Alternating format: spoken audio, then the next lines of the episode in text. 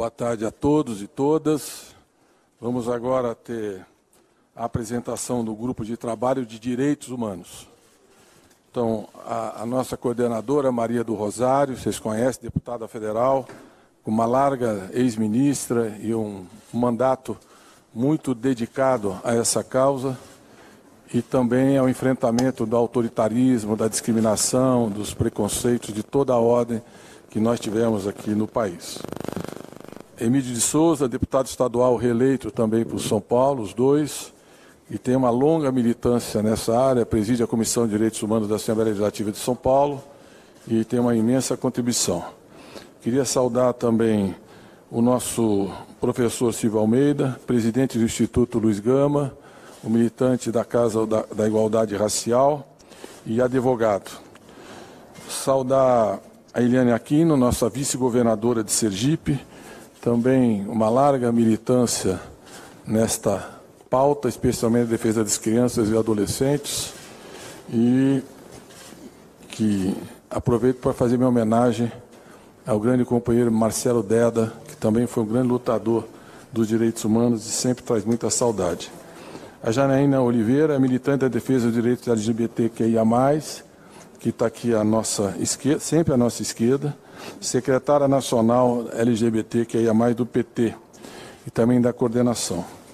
Queria saudar o nosso professor, doutor em economia, que faz parte do nosso Núcleo de Acompanhamento de Políticas Públicas de Economia e do Grupo de Direitos Humanos, Luiz Alberto Mecher, que é um consultor da área de política agrícola, agricultura, é um especialista em economia, mas é um militante dessa causa e ele está sendo acompanhado de um outro membro ilustre do GT que participou de todas as reuniões, nunca se ausentou, que é o Gulliver, é. que está ali do lado dele e o acompanha em todas as situações.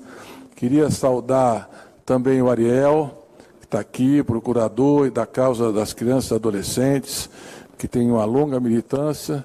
Nilmar Miranda, também ex-ministro aqui, prestigiando, ex-deputado federal comigo. É, um jovem deputado, quando nós chegamos à Câmara em 1990, e continua aí na luta com muita garra. E depois a gente vai anunciando mais alguns participantes. Então vamos começar logo com a, a, nossa deputada Maria do Rosário, que vai fazer a apresentação inicial, e aí os demais farão as complementações, como temos feito em todas as coletivas. Então, obrigado a todos e vamos dar início. Só, só explicar uma coisa. O, o, o tem, a, acho que, a mais antiga escola de cão-guia do Brasil, e eu sou amigo dele há mais de 30 anos, e eu o conheci fazendo enduro de cavalo. Ele fazia enduro de cavalo. E eu cheguei e falei, mas, Luiz Alberto, como é que você faz enduro sendo cego? é uma prova de 60 quilômetros no, no campo. Eu falei assim, mas eu não preciso chegar, quem chega é o cavalo. O que eu achei evidente que ele caiu do cavalo, já se arrebentou e tudo, etc., mas fazia. Aí depois eu encontro ele no, no avião, a primeira vez ele ganhou na justiça o direito de entrar com cão-guia no, no avião. E aí ele fez uma, uma entrevista belíssima, contando todas essas situações de toda a luta em relação a, a história, a biografia dele, mestrado, universidade no exterior, professor universitário, enfim, é uma história muito bonita de exemplo de, de, firmeza, de compromisso. E ele mantém essa escola de cão-guia, guia, que é a mais antiga do Brasil. Então, o Gulliver aí também é um grande participante, porque os direitos dos animais é um tema também importante para a causa daqueles que respeitam todas as formas de vida. Então, Maria do Rosário. Obrigada, ministro Mercadante. Um abraço forte em teu nome. Um abraço a toda a coordenação da transição, ao vice-presidente Geraldo Alckmin, ao presidente Lula, a Gleisi Hoffmann. É um prazer imenso para a área de direitos humanos na transição ter sido constituída. Aqui nós temos pessoas extremamente dedicadas. De lá para cá, o doutor Silvio, Eliane, é, Emídio, Janaína, doutor Luiz Alberto. Mas eu também quero referir ao Rubinho, né? pessoa, pessoa com nanismo. Então, nós somos um grupo muito diverso, pessoal. A Maria Vitória Benevides, que é uma figura é, espetacular da defesa da educação e direitos humanos, da Comissão Arnes e da USP, e a Margarida Quadros, que também compõe este grupo de trabalho. É, Ariel, a todo o grupo, subgrupo da infância, também o nosso abraço especial. Meus amigos e minhas amigas, o grupo de trabalho em direitos humanos se dedica a direitos humanos e democracia. No atual governo, esta pasta foi utilizada como o núcleo político para dividir o Brasil, para fomentar o ódio e para negar a Constituição. Nós fizemos um diagnóstico em várias áreas, em vários ângulos, e nos demos conta de que o espírito da Constituição de 88 foi atacado centralmente por uma pasta cujo nome falsamente carregava direitos humanos. A Constituição de 88 abriu um período de democracia. E essa democracia acontece pelas instituições e pela participação e reconhecimento da sociedade. Essa pasta, que foi configurada desde o período de governo do presidente Fernando Henrique Cardoso, passando pelos governos do presidente Luiz Inácio Lula da Silva e da presidenta Dilma, sempre contou com um conjunto de colegiados dos mais importantes, reconhecidos constitucionalmente como formuladores de políticas públicas e como esfera de controle social. Isto é da Constituição. O governo atual simplesmente desmontou, lançou medidas formais em decretos e portarias que levaram a extinguir a política de participação social nacional, ferindo, portanto, um núcleo essencial e eu considero pétreo da Constituição composto a partir dos seus primeiros artigos até o artigo 5 A democracia não é algo volátil e que um governo possa optar por exercer ou não. Os termos da democracia brasileira estão na Constituição e o atual governo rasgou a Constituição Federal. Foram, neste âmbito, 21 colegiados que foram revogados 37 foram alterados e tornados inativos por outras vias, outros 14. Entre eles, 13 destes colegiados estão na área de direitos humanos. Cito aqui: o colegiado que trata da população em situação de rua.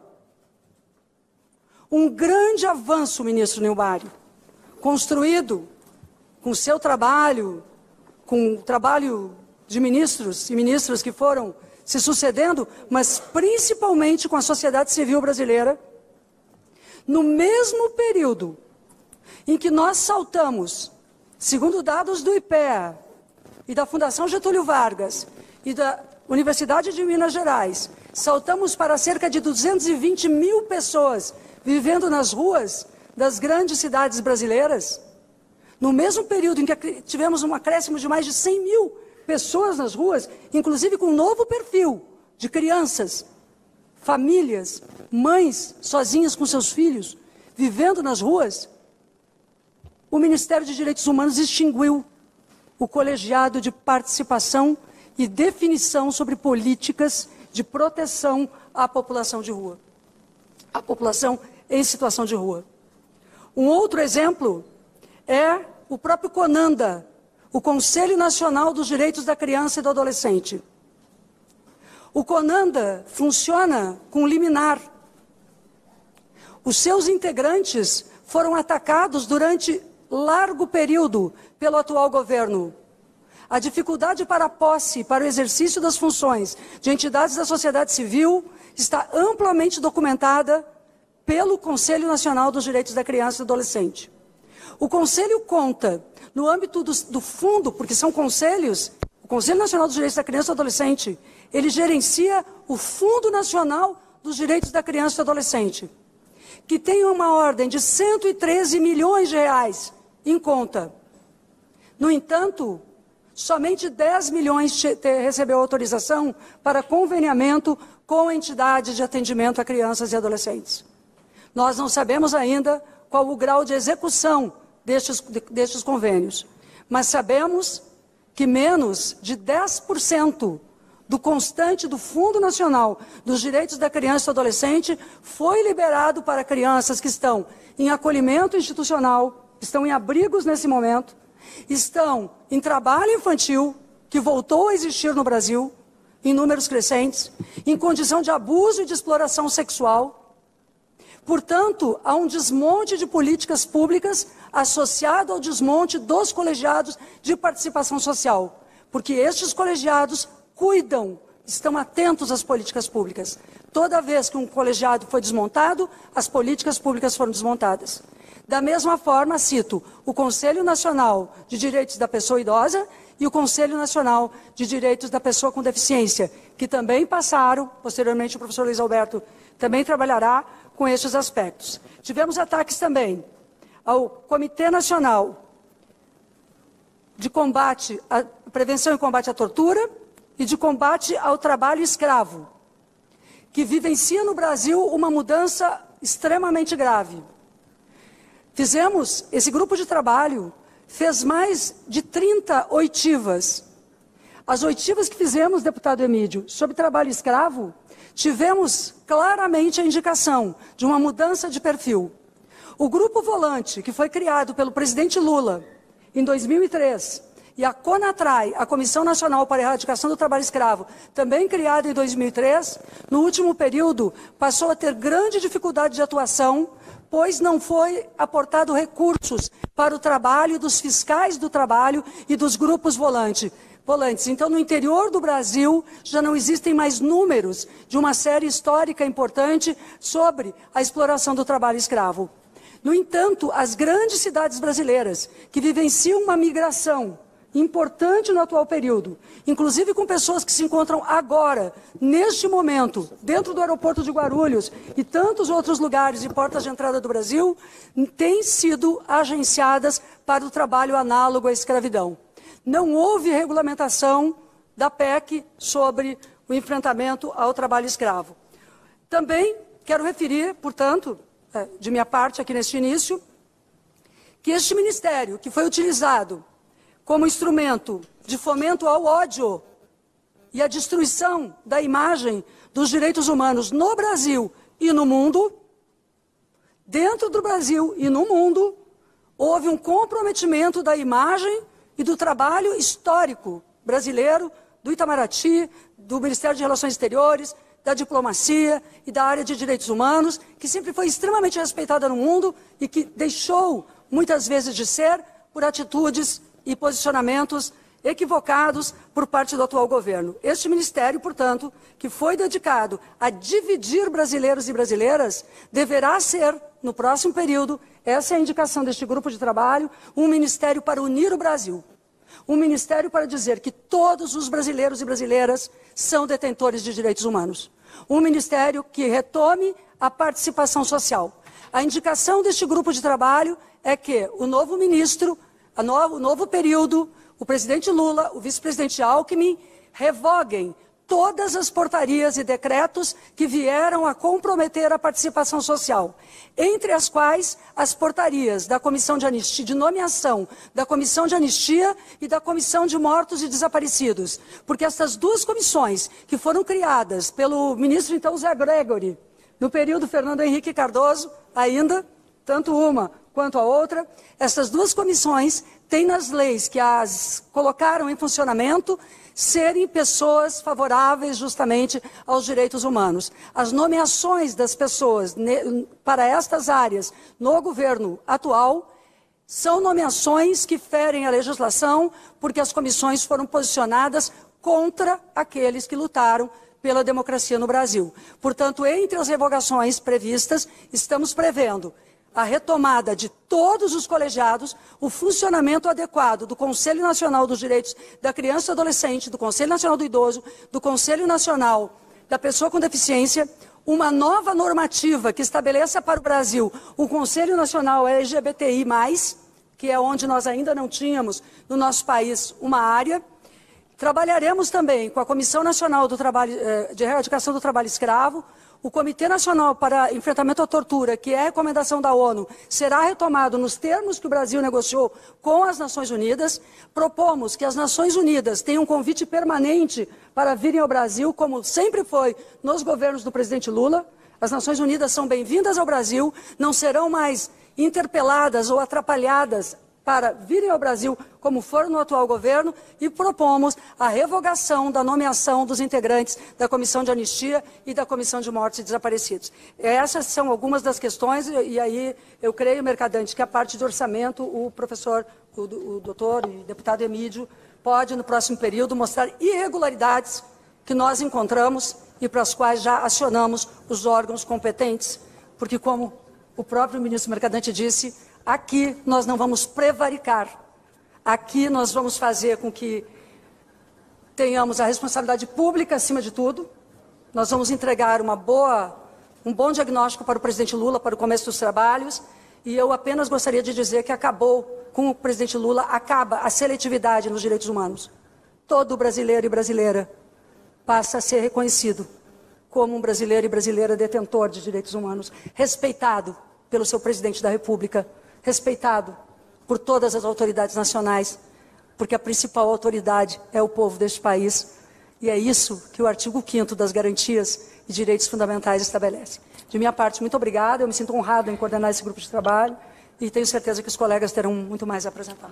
Agradeço a Maria do Rosário e só afirmando o que eu já disse em outras oportunidades, as propostas de revogação de estrutura, que são muito é, relevantes para o trabalho dos grupos de trabalho, as primeiras medidas do próximo governo, ainda serão analisadas pelos futuros ministros, evidentemente no diálogo com o presidente da República.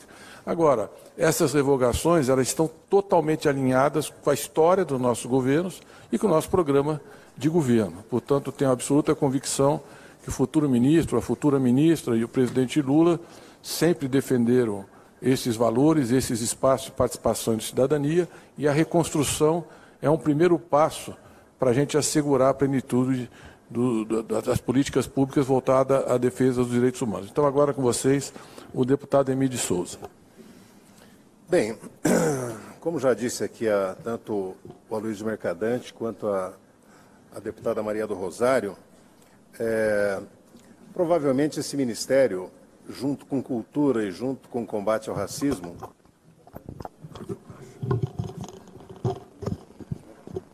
provavelmente junto com cultura e combate ao racismo, foi onde o negacionismo do governo atual é, mais, mais afetou. Né? Porque houve uma necessidade, existia uma sanha de querer negar as evidências, negar os compromissos históricos do nosso país na área de direitos humanos. É, isso se reflete também no orçamento, né? nos orçamentos dos últimos quatro anos e o que está previsto para 2023. Então, para vocês terem uma ideia, o orçamento, se compararmos o orçamento de 2015, Luísio, é, é, atualizado, né, englobando as áreas de mulher, direitos humanos, é, combate ao racismo, o orçamento de 2015 era da ordem de 1,1 bilhão, se fosse atualizado hoje. Né? O orçamento de 2022, né, esse último ano, ele é, ele é de é, a parte autorizada, 332 milhões de reais. Ele era 900 e pouco, foi congelado, então ele equivale hoje a um terço do que foi em 2015. Para demonstrar, isso reflete nas políticas do desmonte que a Maria do Rosário acabou de falar. É, chama atenção também que para o orçamento piloto de 2023, é, é, é, um valor ainda menor, 326 milhões, dizer, abaixo de 2022, um terço de 2015. Então, para termos de comparação, e a execução dessas políticas, você vai vendo cada um desses programas, eh, a execução deles ficou devendo ao país, eh, eles não, não empenharam os valores que tinham. Para se ter ideia, de 900 e poucos milhões de 2022, foram pagos 170 milhões, algo em torno de 18%, e empenhados 40%. Mas note que o empenho, Aloysio, já vem de outras gestões, nós temos mais ou menos 600 milhões de reais que foram empenhados em outras gestões e não liquidados, ficando para cá essa liquidação. Então, é resto a pagar uma, uma, uma irresponsabilidade total essa questão.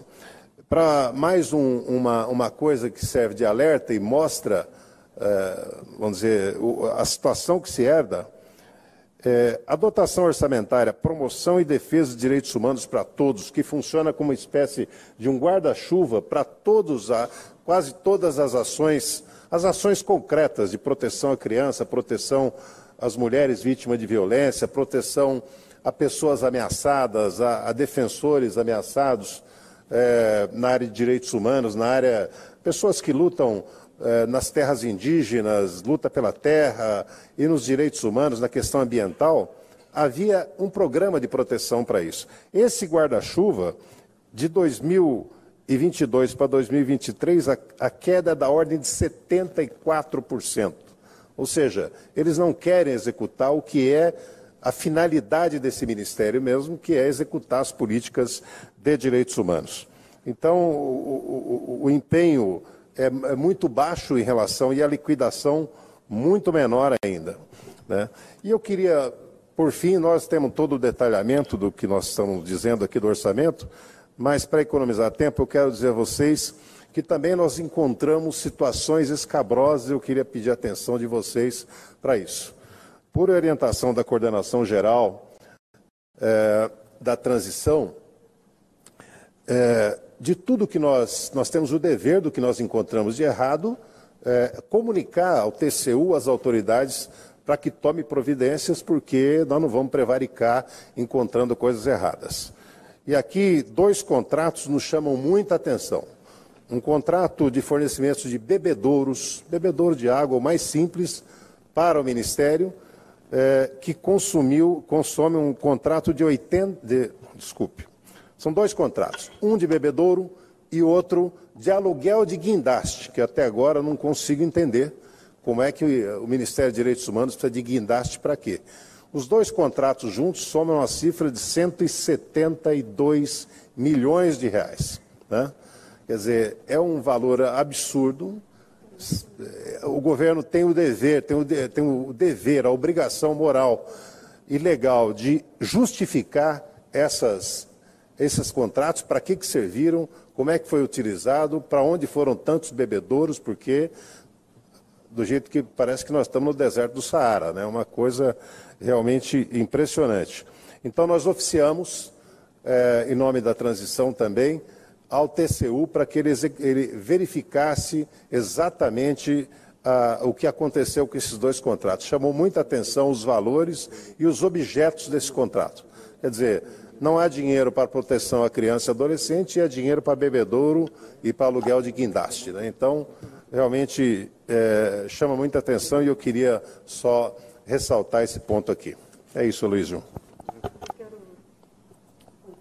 A informação é que é, nos chamam muita atenção esses aspectos que o, que o deputado Emílio, na sua análise do orçamento e dos contratos, fez como relator, porque a informação que tivemos e levamos ao TCU é que essa empresa de bebedouros fica aqui no Gama. Essa empresa, é, ela tem é, um contrato, é, enfim, tem como sócio majoritário um senhor que é um motorista de cargas e de pessoas.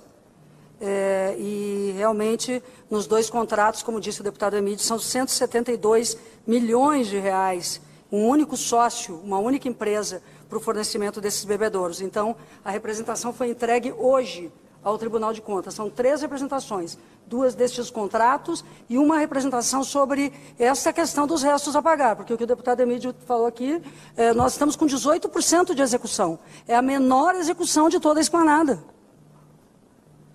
40% empenhado, mas não há execução. E se comparado ao ano anterior, não houve execução também. Então, mesmo aquilo que é, é um orçamento pequeno nessa pasta, é uma pasta que trabalha com as crianças brasileiras, com a infância, com pessoas com deficiência, com idosos, com pessoas em situação de risco, com pessoas protegidas e ameaçadas de morte. É, é, trabalha com tantos temas e a execução não é realizada. Então, para onde vai esse dinheiro? É isso Contar, que nós né, Maria do Rosário, que a, a, o aluguel do guindaste, ele é, o valor dele é de 6 milhões de reais por mês, o aluguel desse guindaste.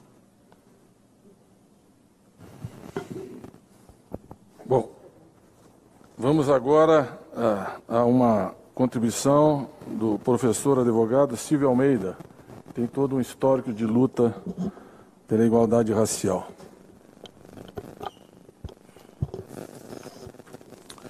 Pois bem, é, em primeiro lugar, uma boa tarde a todas as pessoas aqui presentes. Quero cumprimentar aos meus companheiros, as minhas companheiras do GT, é, é, Eliane, Emídio, Janaína, professor Luiz Alberto, Margarida, Quadros, que aqui não está, a deputada Maria do Rosário, Maria Vitória Benevides, Rubinho, é, cumprimento também o Ariel e cumprimento também ao ministro Mercadante e agradeço pela oportunidade. Pois bem, é, eu acho que aqui é, o que já foi dito já demonstra é, o estado da questão. É, já demonstra o que nós vivenciamos, principalmente nos últimos quatro anos. Foi um processo sistemático, um processo intenso e um processo inexplicável de destruição, de solapamento da política nacional de direitos humanos que vem sendo construída durante muitos anos no Brasil. Com as suas fragilidades, com os seus problemas, o Brasil ele tinha um aparato institucional que permitia dizer que existia uma política de direitos humanos no Brasil. O que nós vimos aqui pelos relatos que me antecederam, da deputada Maria do Rosário, do deputado Emílio, é que nós vivenciamos, de fato, um processo de demolição, de erosão da política institucional de direitos humanos no Brasil. E acho que é importante dizer o que a gente está querendo dizer com isso, né? ou seja, o que significa essa erosão da política institucional de direitos humanos. Significa senhoras e senhores, sendo muito direto, que foi um período em que as pessoas foram expostas à morte. Que as pessoas tiveram a sua condição de vida, muitas dessas pessoas com a vida já muito fragilizada, perderam completamente a possibilidade de se ver protegidas pela institucionalidade estatal. E é para isso que existe uma política nacional de direitos humanos sendo bastante preciso é, é uma espécie de proteção institucional às pessoas, à vida das pessoas, à vida, à saúde, às condições materiais da vida, de uma vida digna. O que significa dizer que quando há uma demolição, uma erosão, uma destruição deliberada da política nacional de direitos humanos, nós estamos expondo as pessoas, especialmente as pessoas mais frágeis, à morte. É, no final das contas, é isso que significa e é isso que nós vimos nos últimos quatro anos, como muito bem foi dito aqui.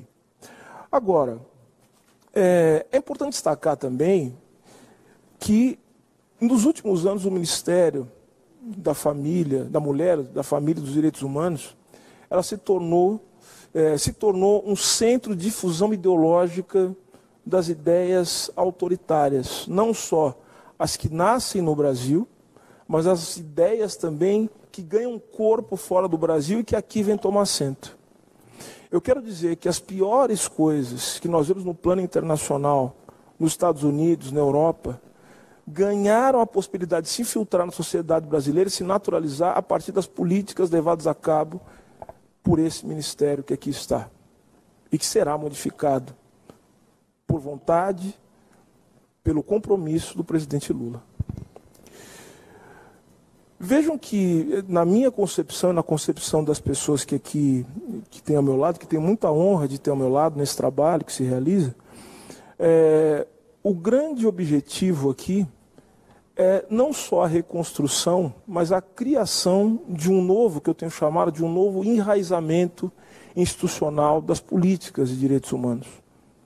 O enraizamento institucional significa fazer erigir, né, erigir, crescer, fazer nascer uma política nacional de direitos humanos que esteja afinada com os novos tempos, e não só isso, pensar uma política nacional de direitos humanos que também dispute, e foi justamente o que foi feito nesse período, nesse último período, nesse período sombrio, que está acabando, é, que é disputar uma concepção de humanidade que possa, de fato, trazer as pessoas para o seu interior.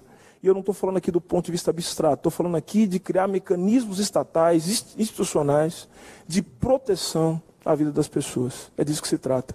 A minha contribuição aqui, acho que muito já foi dito, é no sentido apenas de ressaltar um dos aspectos do trabalho, que eu acho que é um, é um dos aspectos mais importantes e que tem a ver diretamente com que é a política, uma política nacional de direitos humanos.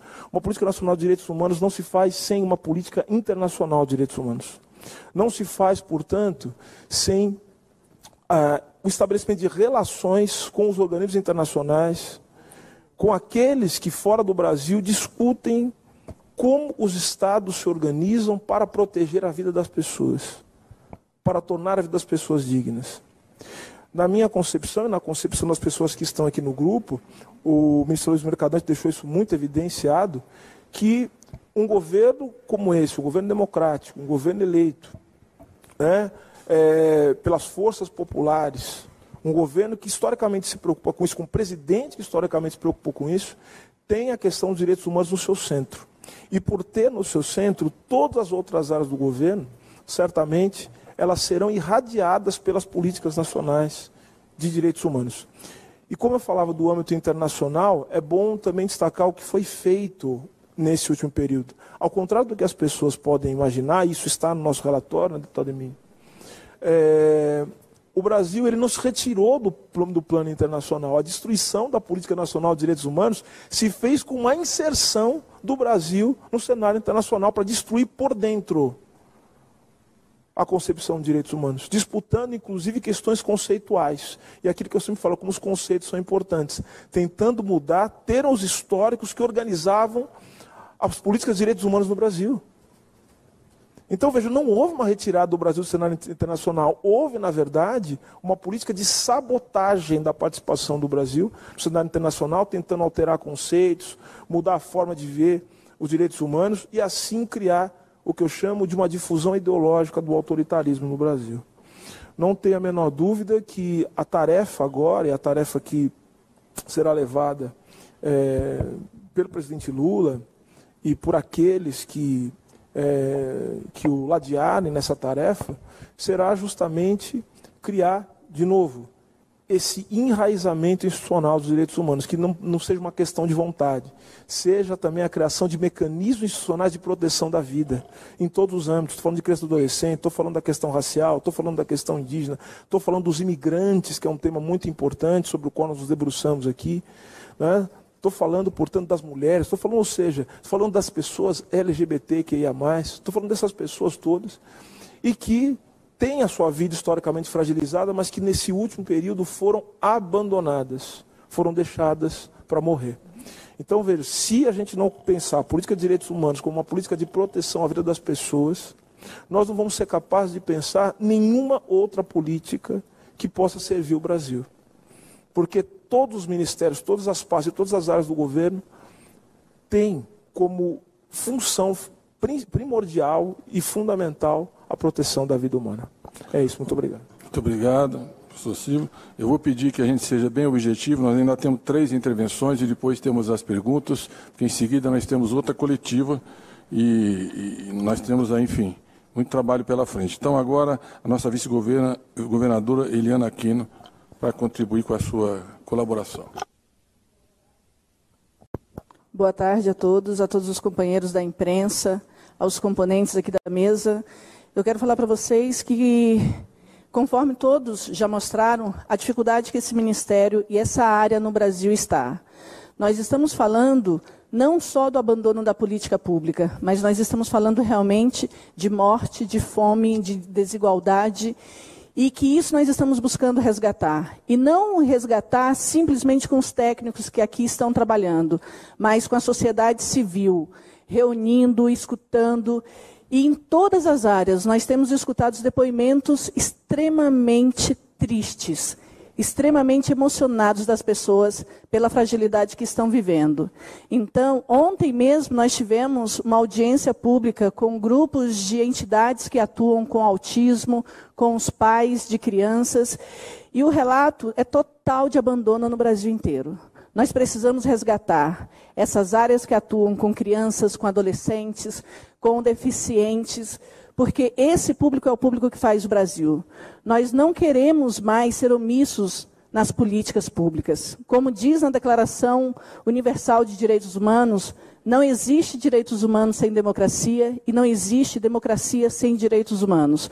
O que o governo Lula se propõe, já fez e quer fazer ainda muito melhor é trazer essa pauta para o centro do debate, é colocar as pessoas, no, as pessoas carentes, principalmente no orçamento, e fazer com que essas pessoas tenham visibilidade e tenham igualdade. E com esse desmonte, que ao longo desses quatro anos que nós tivemos, é um reflexo na vida dessas pessoas que equivale a duas décadas. E nós precisamos enfrentar, e iremos enfrentar isso, com apoio popular, com apoio da imprensa, e fazer esse país novamente ficar nos trilhos da história como ele merece. Então, eu estou muito orgulhosa de fazer parte dessa, desse grupo, muito triste em ver também todo, todo o desmonte que aconteceu, mas falar o seguinte: o Brasil é nosso e o Brasil é feito por essas pessoas que lutam pela democracia, pela liberdade, pelos direitos universais. Muito bom, muito obrigado. Agora, nossa militante da causa LGBTQIA, Janaína Oliveira.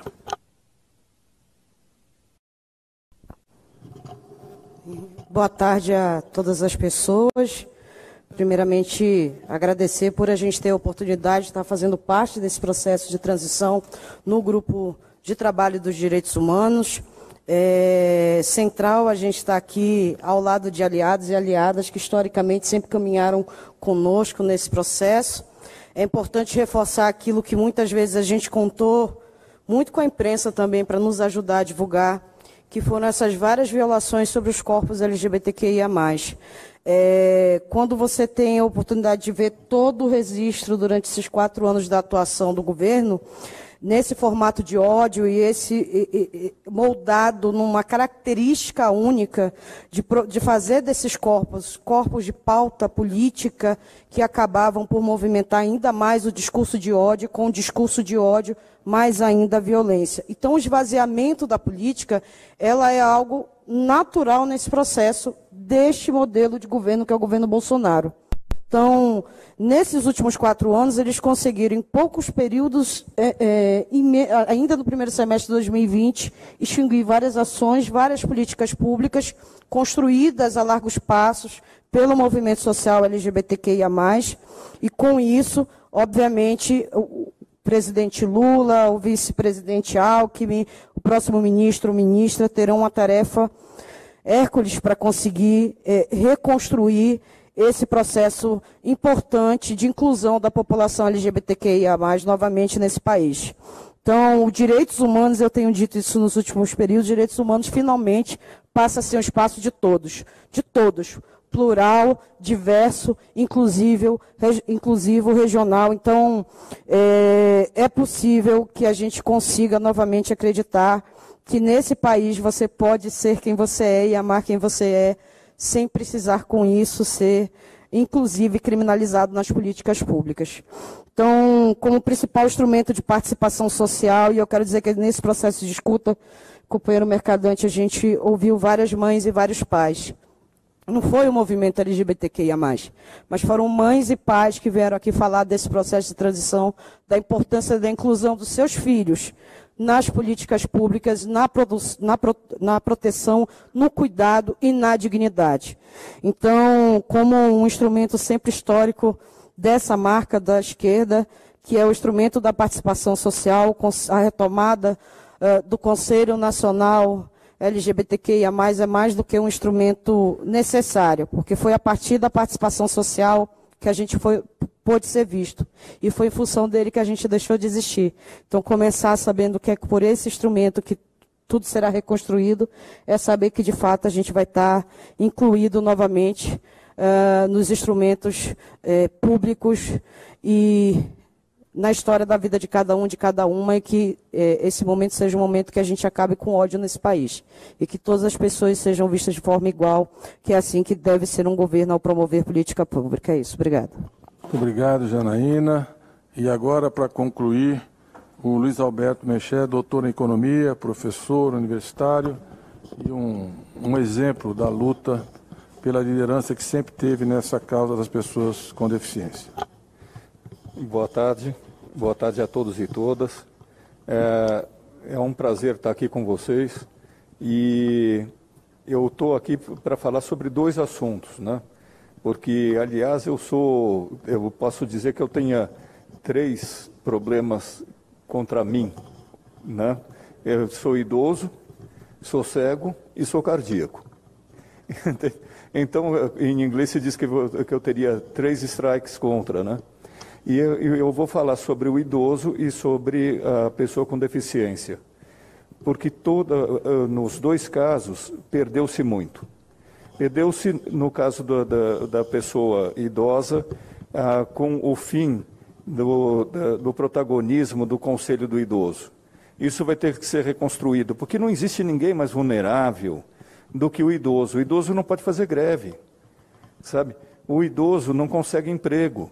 O idoso ele tem que ser uh, uh, amparado pelo Estado e mais do que isso, ele é o futuro do capitalismo, porque quanto mais o, o tempo passa, maior é o número de pessoas idosas e o Brasil já está se tornando campeão. Não, por hora, alguém completa 60 anos. A cada hora e meia, uma pessoa completa 65 anos. Então, nós estamos nos tornando um país idoso. E esse, esse país idoso vai depender da, dessa categoria para consumir. O, o, mercado interno depende deles. Então, nós temos que proteger. Né, a, a diminuição do, do, do estipêndio das aposentadorias, assim como a reforma da aposentadoria, foram um tiro não só na pessoa em si, mas na economia do país como um todo, não é? E com relação à pessoa com deficiência, é, a, exemplos existem muitos. Eu poderia ficar a tarde inteira falando sobre isso, mas só o desmonte do sistema de, de coordenação de, de, da pessoa com deficiência, que era pelo, é, pelo lado do Estado, e o, e, e o CONAD, em âmbito estadual, e âmbito municipal, hoje sem representatividade como nós tínhamos até o, fim do, de 2015, ou metade de 2016, entende? É, isso daqui representa que também a pessoa com deficiência, que é uma pessoa vulnerável, também deixou de ser atendida.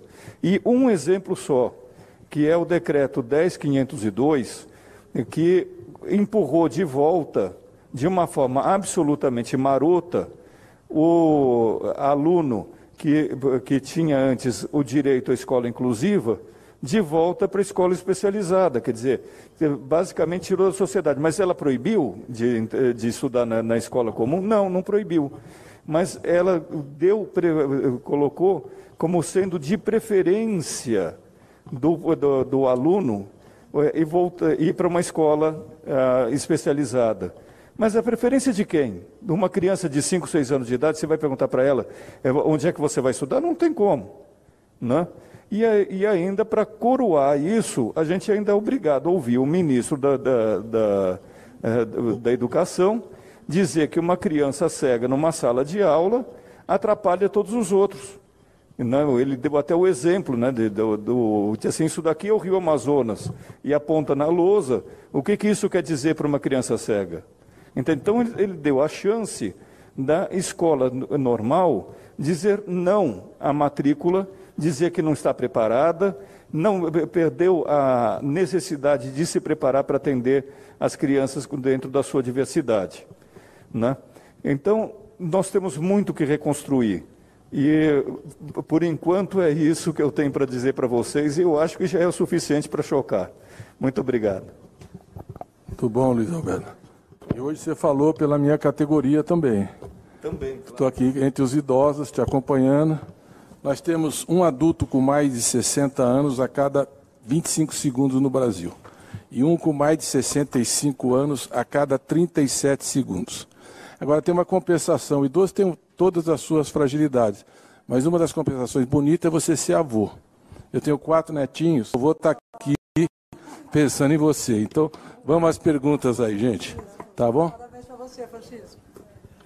É, pessoal, boa tarde. Caia Messina, TV Bandeirantes. Parabéns para o Francisco. É, a primeira pergunta é sobre armas, né, que está intimamente ligado a direitos humanos. Os senhores é, tem algum tipo de proposta para mudar a legislação em relação aos CACs e o que pode ser mudado. E a outra, também na ordem do dia para o ministro Mercadante, se a partir dos anúncios dos primeiros ministros amanhã, né, isso foi anunciado pela presidente do PT, Gleisi Hoffmann, que o presidente Lula deve fazer isso, o senhor espera que diminua a pressão, principalmente do mercado financeiro, pressão interna, pressão do Congresso, enfim, pressões. Obrigado. Hoje tem uma matéria sobre armas que é, inclusive, extremamente preocupante. A cada dia, duas, mil, dois novos mil, duas novas mil armas são registradas como CAC. Ou seja, são 60 mil armas ou mais por mês nos últimos meses que estão entrando formalmente no sistema. Isso é gravíssimo. O presidente Lula já se posicionou sobre isto. E, e, a pasta, portanto, a transição na área da segurança e justiça deve indicar caminhos para reverter essa questão. Essa questão é muito simples, é, no seguinte sentido: são os profissionais de segurança que devem se sentir protegidos e em condições de utilizar devidamente o armamento. A disseminação de armamento coloca famílias em risco, mulheres em extremo risco, já que a maior causa mortes dos feminicídios são, se dá por armas de fogo e crianças também no ambiente doméstico. Então, a posição do presidente Lula está sendo analisada pelo uh, Flávio Dino e pela área de Justiça e Segurança, com detalhe para a proposição de medidas ali. Esse negócio de ser avô é a sobremesa da vida. A gente fica meio bobo. Eu fui capaz até de dar um tchauzinho, que eu acho que em 50 anos de militância política eu nunca tinha feito, mas me senti muito bem. me senti muito bem nesse papel. Então, dizer o seguinte, em relação à nomeação dos ministros, nós vamos ter uma mudança de qualidade na, na, no diálogo com a sociedade. O grupo de transição ele tem uma tarefa específica que é levantar informações, organizar o diagnóstico e fazer a previsão do, das principais obstáculos, de dificuldades, riscos que você pode atravessar nos 100 primeiros dias. É isso que a lei estabelece. Então, os contratos, os empenhos orçamentários, as medidas administrativas, e junto com isso nós estamos desenhando o organograma do futuro governo, que está praticamente pronto nos diálogos que nós tivemos com o presidente Lula. Ele ainda pode fazer alguns ajustes, mas eu acho que a construção está tá definida. E, e, e, também as propostas de revogação, como foram aqui apresentadas, outras nós não divulgamos, porque vai depender do futuro ministro, e as primeiras medidas de governo. Então, acho que vai ter uma mudança de qualidade. Né? As pessoas, eu imagino que cada vez que a gente vem aqui é, e mostra o que está acontecendo com o país, né? tem recursos hoje para pagar residência médica, 20, 200 mil bolsistas, não tem recurso para rodar livro didático, não tem dinheiro para farmácia popular, não tem recurso para o tratamento de câncer. É uma coisa, não tem dinheiro para a defesa civil. E nós estamos mostrando 5 bilhões de dívida com os organismos internacionais. É uma coisa angustiante. As pessoas ficam. O país não está quebrado. O que eles quebraram foi o Estado brasileiro. Agora, nós vamos começar, o, o, com a indicação dos ministros, o processo de reconstrução. Quais são as medidas, quais são as iniciativas, quais são os caminhos para a gente reconstruir o país e recuperar a qualidade das políticas públicas, o investimento, a geração de emprego e a reconstrução de uma vida democrática com respeito rigoroso aos direitos humanos, à diversidade, à pluralidade, às identidades específicas. Então, eu, eu acho que nós vamos ter uma boa repercussão para a área econômica a partir daí, concluindo a votação da PEC chamaria a atenção o seguinte: nós estamos vivendo um momento difícil da economia mundial, período de instabilidade, né? pós-pandemia, uma guerra, e também uma mudança geopolítica profunda, que é essa bipolaridade Estados Unidos-China, China emergindo como a principal economia do mundo, e uma reação e uma mudança no relacionamento entre Ocidente e Oriente, entre Rússia, China, Ásia e o mundo, Europa, as Américas. O Brasil, isso é, é, junto com a pandemia, que aumentou muito a liquidez, o volume de dólares dobrou nos últimos dois anos na economia mundial, esse recurso está disponível e o Brasil pode atrair muito investimento externo. Eu quero lembrar que o governo do presidente Lula foi o período em que o Brasil era o país em primeiro lugar na atração de investimentos externos do mundo. Acho que a participação dele na COP, agenda ambiental, a defesa da democracia e uma política econômica responsável, será responsável, inclusive do ponto de vista fiscal, mas de forma combinada com a responsabilidade social e ambiental, acho que isso vai atrair muito investimento, ajuda a estabilizar a taxa de câmbio, a baixar a taxa de juros, aliviar a pressão sobre as contas públicas e permitir a retomada do crescimento do Brasil. Então, eu acho que amanhã, espero que depois, vai ser um pouco antes do jogo do Brasil, mas o Brasil ganhando da Croácia também para coroar o anúncio dos novos ministros, a gente vai ter cada dia que passa uma situação de mais esperança, de mais motivação. Agora, é importante que todo mundo saiba as condições que nós estamos assumindo. Né? E a nossa obrigação aqui é toda a transparência. Eu vi hoje uma crítica dizendo, não, o governo de transição está lançando fake news sobre os dados. Todos os nossos dados são auditáveis. E nós recebemos das autoridades e dos requerimentos de informação do governo. Nada aqui eh, passou por esse crivo rigoroso. É, são dados públicos, são dados orçamentários. E as consequências estão aí. Se alguém duvida do que nós estamos falando, pergunta se os residentes, 14 mil residentes médicos, você conhece alguém, se recebeu a bolsa esse mês. Não recebeu. Os 200 mil estudantes de mestrado, doutorado, se receberam, não recebeu. Ou vai numa farmácia popular e vê se tem remédio disponível para as pessoas comprarem. Não tem. Ou tenta ver o tratamento de câncer e ver se é possível. Não há. Então, nós estamos mostrando uma realidade objetiva do país.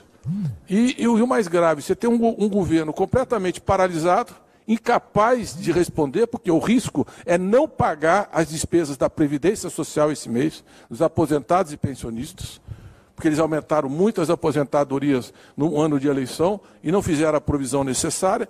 E, e, na realidade, quem vai ter que consertar esse desastre gigantesco no final do governo é o próximo governo.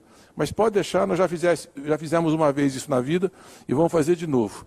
Com muito entusiasmo, com muita dedicação, com muita serenidade, com muita transparência, mas eu sou muito otimista em relação à reconstrução do Brasil e os caminhos que nós vamos percorrer e de atração de investimentos.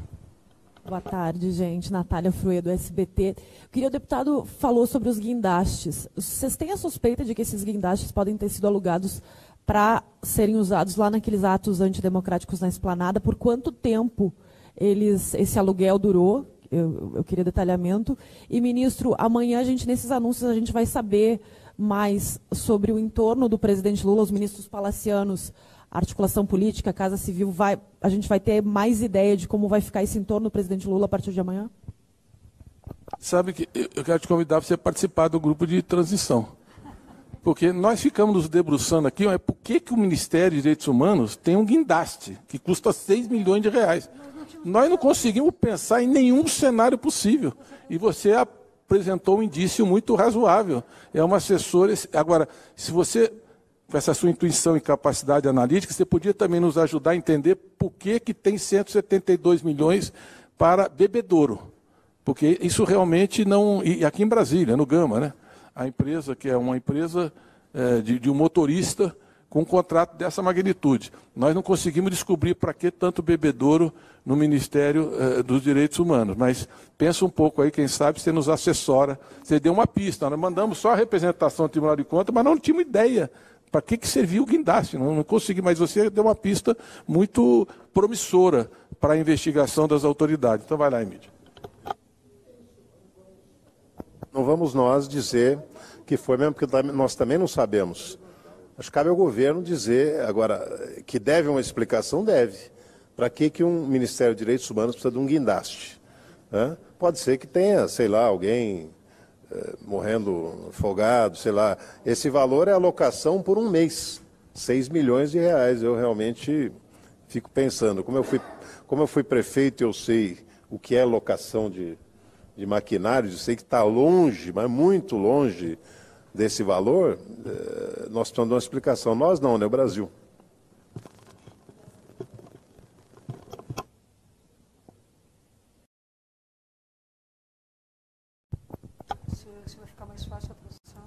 A segunda pergunta, eu fiquei tão impactado com a sua análise. É Você desvendou o segredo da República? O entorno do se amanhã a gente vai saber como vai, vão ficar, vai ficar a formatação dos ministros palacianos, né? Os ministros que Casa Civil, articulação política? Como é que não, vai ficar esse vamos, vamos fazer o seguinte. Não, eu, eu não vou falar, porque senão você não vai na coletiva e vou tirar a graça da surpresa. Então, vamos aguardar o presidente, ele vai anunciar com calma os ministros. Aí o grupo de transição vai entregar os relatórios que ficam serão concluídos na segunda-feira pelos grupos. Nós vamos fazer uma sistematização e depois vamos apresentar para vocês o resultado final do trabalho, uma síntese de tudo que foi produzido, e as equipes vão sentar com o ministro para passar todas as informações, e aí nós vamos progressivamente retirando os grupos de trabalho da transição aqui do CCBB, e os ministros vão ocupando as salas já com esse novo perfil de tomar decisões, anunciar. Aí muda também a qualidade das entrevistas que serão medidas, políticas, projetos, revogações, as iniciativas do início do governo. Então, essa é a, a transição da transição. Oi, ministro. É, eu sou Edila Lula, da RTB News. Eu vou aproveitar o, o, campo da, da, dos palpites e vou sugerir que o bebedouro po possa ser para distribuição de água nos protestos aí, né? Estão acontecendo. Preventivamente. Dupla é Sherlock Holmes. A gente tricotou aqui, né? É, são duas perguntinhas, uma está relacionada com a outra. A primeira, qual será o, o, o seu citou organograma, né? Qual será o nome do ministério? Você sabe que é, mulheres será retirado, né? Quais são os guarda-chuvas que estarão sob esse ministério? E uma pergunta relacionada a essa é que eu não sei se já chegou às mãos dos senhores um manifesto, me disseram que seria entregue hoje, né? Que é assinado por mais de 100 entidades de direitos humanos, muitos movimentos sociais, o MST, por exemplo, que é um grande movimento, Comissão de Justiça e Paz, é, movimento antimanicomial, vários, vários movimentos, enfim, sugerindo o nome da deputada Érica Cocai como ministra, né, possível ministra do, do, dos Direitos Humanos, e o argumento é o de que, é, para esse ministério, especialmente depois de todo, tudo que ele sofreu nesses últimos anos, seria necessário alguém com um perfil mais abrangente, né, com um perfil de atuação mais abrangente, como é o caso da senhora, que já foi ministra, né, do Nilmar, que está aqui do meu lado, e, e, é, uma, é uma tradição dos governos do PT. Né? E o argumento é de que alguém que tenha um perfil focado muito numa causa específica é, tenderia a desconhecer a fundo as outras questões. Essas duas perguntinhas. Em relação. Mas mesmo assim, o volume de recursos para bebedouro, eu nunca vi manifestação com tanto bebedouro. Agora, não é função do Ministério despender recursos públicos de apoio a manifestações. Isso não está no escopo do Ministério e acho que a representação ao Tribunal de Contas faz todo o sentido. Em relação à sua defesa delicada, mas enfática de uma candidatura ao Ministério, acompanhada de uma carta muito boa, muito consistente, eu vou repassar ao presidente Lula. Eu não tenho nada a comentar, eu acho que ele tem que ter toda a liberdade de montar e confio integralmente na definição dos ministros e ministras que ele vai é, construir e seguramente será dentro de uma visão abrangente, equilibrada e de uma construção complexa, porque você tem 14 partidos hoje na base, você tem que contemplar você tem que construir maioria nos dois parlamentos.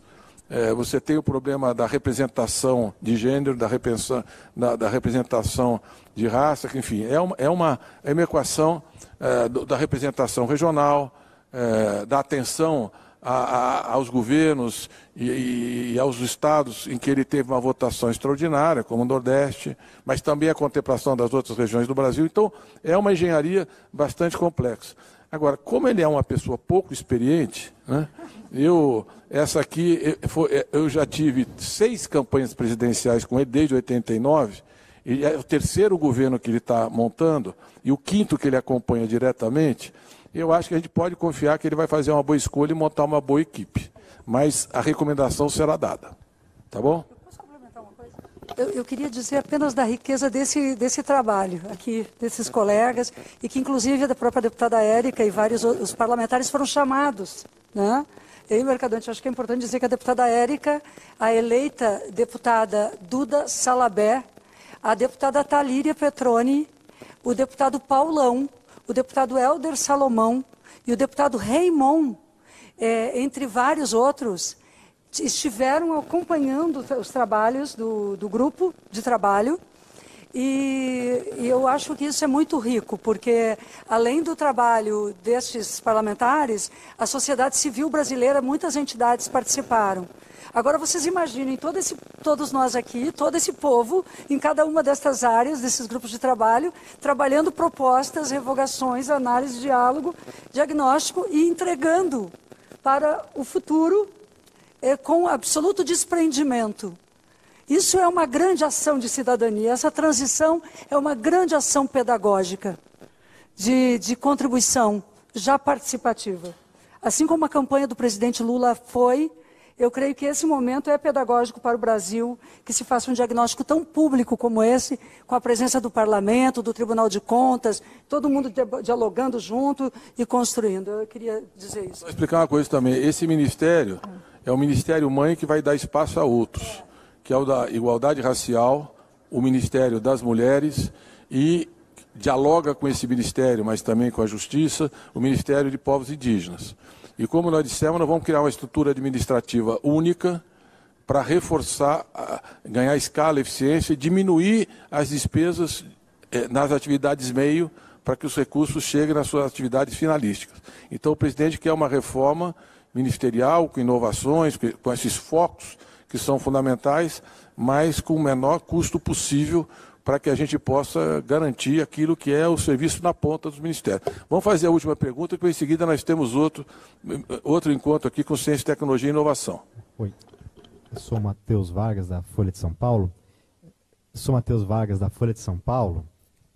É, eu queria saber qual vocês falaram de anular as nomeações das comissões de anistia e de desaparecidos mortos políticos quais foram os impactos dessas nomeações é, tidas como irregulares, quais políticas públicas se perderam por essa equipe que foi nomeada no governo Bolsonaro. E eu também pergunto, para o ano que vem tem uns 300 e poucos milhões de orçamento reservado na Peloa, ainda não aprovado. Qual que é o orçamento ideal para a pasta? Eu sei que ela vai se dividir, mas uh, para essas ações. Sobre orçamento, já falei outras vezes o seguinte: nós não vamos adiantar antes de saber o que é que nós temos. Nós precisamos aguardar a votação da PEC para ver como é que vai ser distribuído o espaço fiscal que vai ser aberto a partir. Tivemos uma, um excelente resultado no Senado, temos que aguardar a Câmara agora a votação para ter o resultado final. Tendo esse resultado, nós podemos definir valores e vamos anunciar para vocês. Até lá, nós não temos ainda como, como apresentar propostas. Tá? Essa pasta, ela é necessariamente uma pasta que atua com transversalidade. Então, como a PEC da transição traz recursos importantíssimos para a garantia da, do Bolsa Família, nós teremos aqui o atendimento às famílias a partir da tecnologia do Bolsa Família, que é a criança. Então, nós estamos assim avaliando que tanto o tema do Bolsa Família quanto o tema da ampliação dos recursos para merenda escolar garantem, já aportam recursos para a área da infância brasileira. Então, nós valorizamos enormemente que a PEC da transição tenha sido aprovada ontem no Senado e que seja celeremente aprovada para garantirmos que não exista, que exista a retomada do Bolsa Família. Quanto ao outro aspecto, nós não, eh, nós não dizemos que há nenhuma irregularidade na nomeação feita pelo atual presidente dos integrantes da Comissão de Mortes e Desaparecidos ou da Comissão de Anistia, porque é de livre nomeação. No entanto, tanto uma lei, que é de 95, quanto a outra lei, que é de 2001, tratam objetivamente das características necessárias para que as pessoas integrem essa essas comissões. E a característica é serem pessoas de conhecimento na área, ilibada reputação, por óbvio, e uma favorável posição às comissões em que estarão atuando. Como isto não aconteceu ao longo dos últimos anos e essas duas comissões foram é, verdadeiramente destruídas na sua atuação, nós estamos recomendando, já que estas pessoas foram nomeadas pelo atual presidente, que o futuro presidente da República nomeie outras pessoas para essas comissões. Não permaneçam as mesmas pessoas. Ou seja, essas comissões estão em funcionamento com pessoas da confiança do atual governo que se posicionam contra os direitos humanos, que votaram contra os anistiados, contra os mortos e desaparecidos, contra a democracia. Nossa recomendação é simples: que o novo presidente também exerça o seu direito pleno de recomposição da comissão, como a cada momento existiu. Gente, estamos terminando aqui. Só queria que o Emílio fez um comentário muito bom, falou: eu trabalho 20 horas por dia, só falo de problemas graves aqui, é colapso fiscal, apagão, falta de recursos, tragédia social. E o pessoal fala, pô, Mercadão, você está sempre sisudo. Tá? Ele falou, hoje você riu quando você falou do seu neto. Então, Francisco, eu não estou aí no aniversário, mas você fez vovô rir e já é uma, uma grande contribuição política. Então, muito obrigado aí até a próxima. Só uma coisa, eu não posso terminar sem agradecer toda a sociedade civil brasileira que participou e a equipe técnica, Tássia, um abraço, Tereza.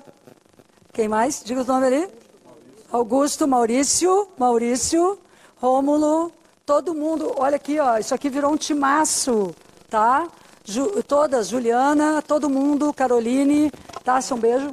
Valeu para todo mundo. Pessoas que atuaram voluntariamente.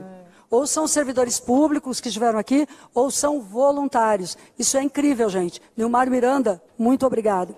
Um abraço forte. Outra coisa, nós estamos sendo bastante austeros no trabalho.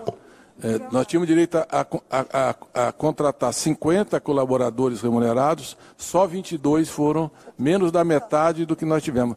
Todo esse trabalho é militante, voluntário, e como disse a Maria do Rosário, né, nós estamos preparando para uma equipe que vai chegar, que nós não sabemos quem será, mas estamos lutando por uma causa e é, essa causa nos faz bastante motivados à generosidade e à responsabilidade pública. Então, gente, muito obrigado.